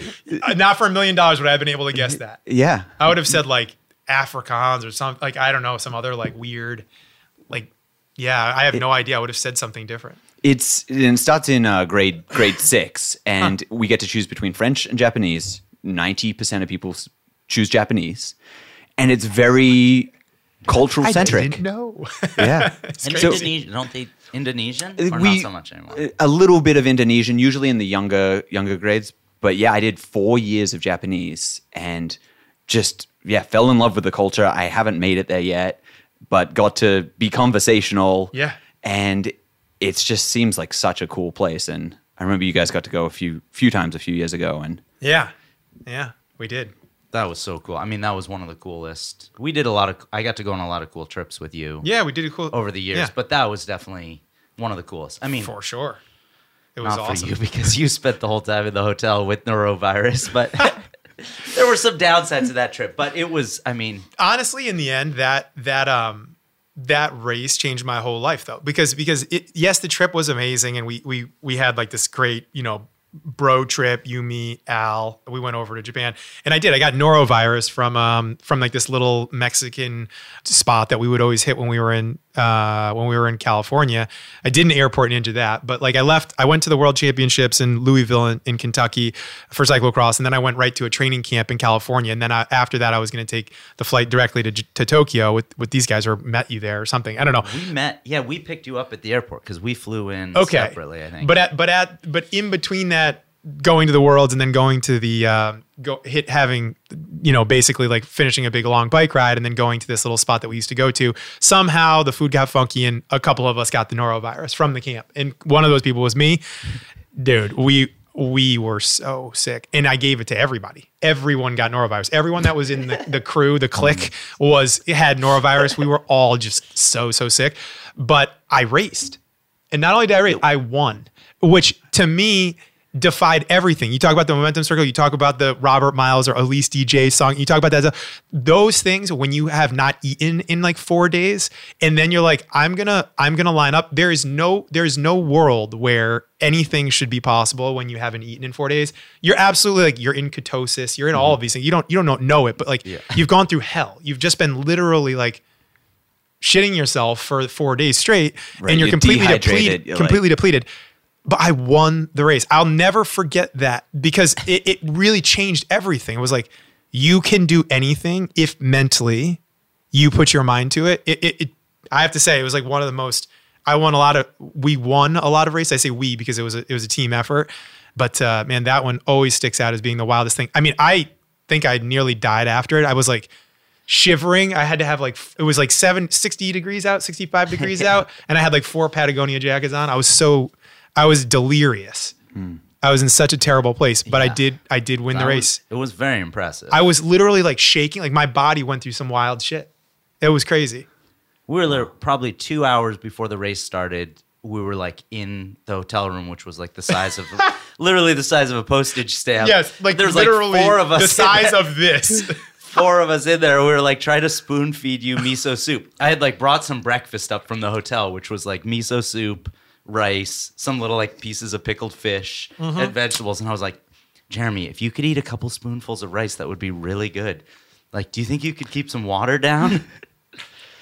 Oh. It was brutal. Yeah, it's just a real, you know, mentality. I guess we flew all that way. We went there, and that race more so than other races, it was a sand race. So you race it on like basically on a beach. Yeah. And um, we had done a ton of training here in in the Connecticut River Valley, I guess, or whatever we'll say. But along, it's we have a lot of sand here, and um, I did a lot of time in the sand, riding my bike in the sand under these big ruts and things like that. So having like a huge power or the ability to produce power wasn't the thing that was going to make you go fast there. In fact, like being underpowered and being able to just stay focused on hitting the lines and riding through them and then like ratcheting it up. But really like imagine driving and like if the if the car has six gears but imagine driving and like comfortably in third or fourth gear between those two the whole time. That was the name of the game. Yeah i still i still that race is just crazy that you win that race uh, having not eat, eaten in four days Yeah, that was. I think. I mean, I got to. I got to watch a lot of your racing career, but that was one of the. That was one of the more impressive displays of like professionalism, because you Totally really nuts. did just lit- like you was. You were in no shape. You'd had a fever for. You probably Yeah. had a fever during the race. Probably. You like had no food on board, and also you were like. Not only did you have to do that, but you got to like sort of shiver for 30 for 15 or 20 minutes and then we had to like bundle you up and like Get me on the podium get you on the podium and get you like signing autographs and get you like and all these like Japanese people trying to take pictures with you. yeah there's like, it was a big 20,000 deal. 20,000 people out on this little like beach in the middle of like just outside of Tokyo Yeah. um yeah and um gosh that was cool that's where they it was cool because that's where the Olympic um triathlon happened when they had Oh, the. Olympics there as in Odaiba and um yeah, I was watching it, just knowing like that's Yeah, that that's we- like the Rainbow Bridge. That was like, that weird That's little like the area. That weird little like trash island. Yeah. Like they made an island out of Yeah. trash and it's super beautiful. yeah, That's awesome. So sick. That's what makes it cool, man. Yeah. I don't know. There It's was just- that crazy cosplay bridge too. There's this Yep. bridge like that connects the island to the mainland. That's like a spot where on the weekends people come and do cosplay. yes. You look out the window and all of a sudden you're like, there's 400 people dressed up like cartoons out on the bridge taking pictures of themselves. Like, and that's literally what people. The bridge is famous for just people going to the bridge to dress up and take pictures. It was amazing. It was a wild. Uh, Yep. I have to go. yeah, You do. It do really is. It's such a it's such an experience. And I think the truth is that I haven't seen enough of it either. Like I haven't been to any of the mountains or like the uh, the other part of the island where people are uh, like excuse me, island country where Mm. people are uh um like skiing and mountains and yeah, the outdoor, you know, part like I haven't done any Because you were just on the one island. Because there's yeah, the we're four just really, islands. really just in Tokyo. Yeah, yeah. Just in Tokyo. Um, and, and it's like kind of, yeah, and it's spread and sprawl, but that alone is like pretty awesome. Yeah. awesome. I love it. Do you have any questions for us or anything? Is there anything Ash is missing on this list? Like I, I mean, I did a lot of talking, which I knew I was going to do. I almost feel bad. No, No, That's usually, what you're here usually, it's, yeah, that's why you're here. Usually, it's just me and Mukunda, and we mixing it up with. Um, I just listened to the third episode. Yeah, and it's. I mean, it's hard. We're there's. I mean, we're doing our best here, but Yeah. No, it's great. No- I- nothing I- missing? I love it. I mean, I'm going to finish my decaf cold brew and probably have a day of it, but you know, thanks for listening. Thanks for watching with us. I love it. Thanks for having me. no, thanks, thanks for having. Thanks for being a part of this. It's. I don't know. I know we were going through like the list of potential guests, and we were just like, number one, gotta get, Jeremy. gotta get Uncle Jeremy. Get him over here. Yeah, Yeah. just because we want to hang out. Like, I don't see you enough anymore, and it's like we've I been know. threatening a sauna together, and like I know, gotta we have you over at the we barn. gotta man. get it. We gotta get this going. I mean, that's Yeah. it, right? S- Number seven, social life. There We, we gotta go. get our asses in gear. and we don't need much of it at this stage. It's like it's not like I used to have like four nights a week of social life. Like it's like now, like have you just a have little you seen, bit. Like it's like a generational study with like the Italians that like live in like Pennsylvania or something. Have you hmm. seen this study? It's like basically the the the, the I hopefully I don't mess this up. My takeaway is that like basically Mediterranean diet, of course, like olive oil, Yeah. but also like turns out that all that shit doesn't really matter because actually what makes them live a really long time is that they constantly get together with family and friends and they enjoy each other's company, and that turns out is what actually makes them live a really long and happy life. Right. Makes sense. So we may be thinking about those other 11 things, uh, which are s- super important, but turns out that like social life or, you know, family and relationships is Right. quite possibly quite, Yeah. quite up there, quite high up. Uh, What do you think about? What's number one for you on this list, Ash? What's number one? Or yeah, what's your, what, what, what thing sticks out to you the most? At the moment, it's it's spiritual. I'm beginning my spiritual journey and trying to figure out what that practice is, and I'm excited to get into that Zen book because I've been reading a lot about the the two sects of Zen and even Sambo Zen, like the combination of them. Yeah. And I'm really interested in sitting and koans, and so I'm getting really curious about what my spiritual journey looks like. Cool. So. All that's right. that's what's sticking That's out what to me at the moment. That's I'm- what you're working on. We already know what working I'm, we already know what I'm working on. I talked Yeah. the whole time. Mukunda, what do you got? What's, because we're gonna, because the thing is, is then you check in on this. You gotta, Right, you gotta keep, Yeah, you gotta yeah. keep tabs. We gotta So- keep tabs. Yeah. Yeah. I mean, for me, it's all about family. Yeah. Just yeah. Yeah. Just that, that's just mm. That's where we are. it's where we are. That's That's, like kind of the only thing that matters. and just like I would just like to be a slightly better husband for my wife. Yep. And a slightly better dad. Yep. Me too. but that's just yeah. And all the other stuff I think is going to fall in place behind it, but I don't know. And Okay. gratitude practice because I think that that's like whatever. It's easy to get into the negative Nancy vibes and yeah, I don't it just I there I have a lot to be grateful for. I'm super grateful for my health. I'm super grateful for having you in my life. I mean, we've known each other for 20 years now or something like that. It's crazy. And it's uh yeah, I mean, I think the amount the experience it I mean, first of all, I'm grateful for just the hours we've we've probably shared fucking I don't know, 100,000 A hours. lifetime, literally. a lot of hours. Yeah. But yeah, all the places we've gone to together, the amount of laughter we've shared. I just I Yeah, we it's live some life. It's not we don't we don't have a ton of time now because our lives are busy and things are crazy. But yeah, it's been. I'm just super grateful to have you as a friend and to have you in my life, and I've learned so much from you and had so much fun with you Hmm. over the years. That that's yeah. Likewise. Yes. Well, yeah. I mean, you know, it's just yeah.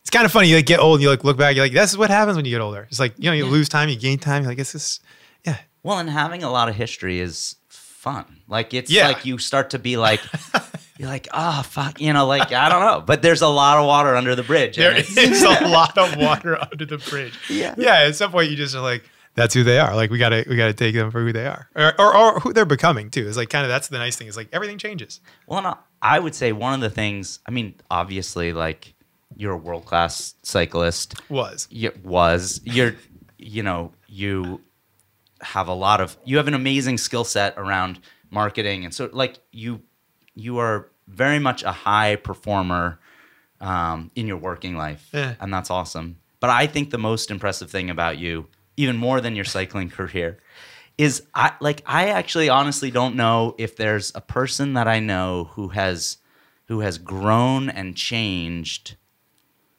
like more as a person than you in my life. Like I don't I know a lot of people and I know a lot of people who have done some amount of personal development and work and have grown. But I don't know that I know anyone who has who has traversed such a distance. Like from when I met you at 18 or 19. I Yes. used to make Yep. a lot of funny noises, but you know, like the kid you were then, which was honestly like kind of intolerable. Yeah. I mean, great, like, but to to who you are now Hmm. is like it's it's just it's radically impressive. yeah. I mean, you're it's it's a long you have picked up and acquired so many skills and done so much work on yourself. You know, and traversed a very big career and a very big life in a way that always sort of steered towards greater self-development and like you know, I don't think it's a lot to say that that wasn't like you didn't come at it with that skill set. Like you came at it as like you know, you I don't know where like that happened at some point, but like you were like, "Oh, there's there's a lot to learn in this life and and you've really gone after it." And that's that's been so cool to watch and be a part of.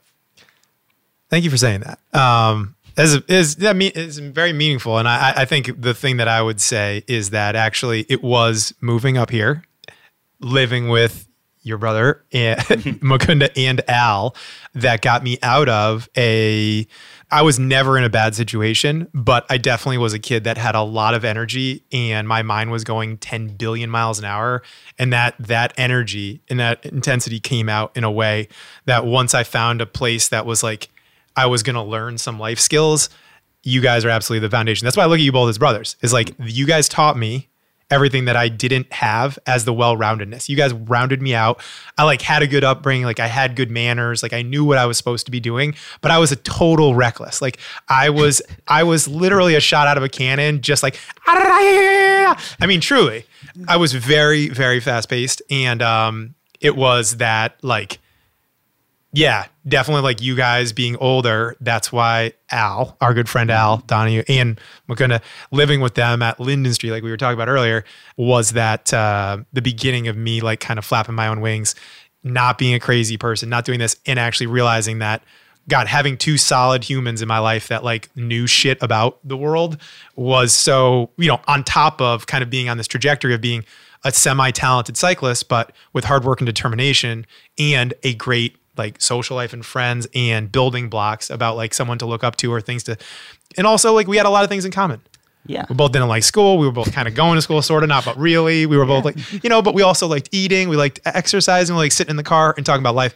That stuff taught me so much, and so forever grateful for how um, you know you guys have been a part of my world too. It's been it's a beautiful thing, man. Yeah. You know, Well, there was a lot of like the early in the early days there was a lot of like, no, Jay, we're not gonna go smash mailboxes right now. Like, like, hey, I know that race didn't go so well. We're not hopping in the pickup to go smash mailboxes. Thank you for that, honestly, because You know, the truth there's is, a lot of mailboxes that are safe. no, You know, is a lot of well yeah, night. that's right. I mean, I, yeah, it's the energy came out in weird ways. Let's be honest. Let's just, just, just be serious now. Everyone was 17 once, but oh my gosh.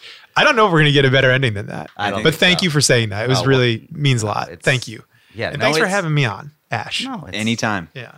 it's amazing. You're it's it's yeah. You've you've become a better human and a better friend and dad and husband than you ever were a cyclist. So and you were pretty you, know, you were a world class bike racer. Was, Thanks, man. It Um, means a lot. It's um, you know, and I mean, I'm not just saying that to blow smoke or to be the right answer, but it is. It's nice. no, you're the kind of person though that I feel like you've had a very big and impressive career, and at your whatever you're coming up on 40, and I have like a very strong feeling that that your best contribution to the world hasn't started. yet. God like that it's it. not like you're weight not coasting. like you've just been warming up for like whatever the thing Jeremy's gonna do is like this has all still been the warm up for it. It's- and Yeah, I think that is something that you learn a little bit down the road. Is just that like patience is the is the thing. Is like the more patience that you have, the more clarity that you're gonna get. And I've realized that so many times where it's like that is the lesson of like post racing life is that actually if I just looked at the racing less in the microscope like that, like, oh, this result was bad, so now my season's gonna be bad. And if I look back and I'm like, hey, post racing, it's like, you know, GCN was a land, like Whoop is going to be a chapter. You, you, start to like kind of open the aperture on the lens a little bit, and you're like, right, okay, we we maybe haven't even gotten started yet, which is like definitely like a Gary Veeism. It's like, dude, you haven't even you haven't even gotten going yet. That's fun to think like because you're like, well, if, and also if you think you're going to hundred, it's like, shit, we're not even halfway yet. Like we're 39 right now, so we're not even like we haven't even really gotten going. That's crazy to think that way. That's a different like a, a different mental state. we're gonna all stay tuned. Hey, Ash here again. Just wanted to say a special thank you for listening to the show, but also tell you about the Quivr Club. We've created a Patreon for our Quivr community where we offer the largest discount ever on Quivr products, as well as discounts from our favorite partners who support us in our search for our best selves. By joining, you gain access to heaps of discounts, show notes, extra content, and a bunch of other perks. So if you're interested, you could head to patreon.com forward slash quivr and join as an early supporter. This is a discounted rate available for the first 100 listeners. Thanks again and hope to see you there.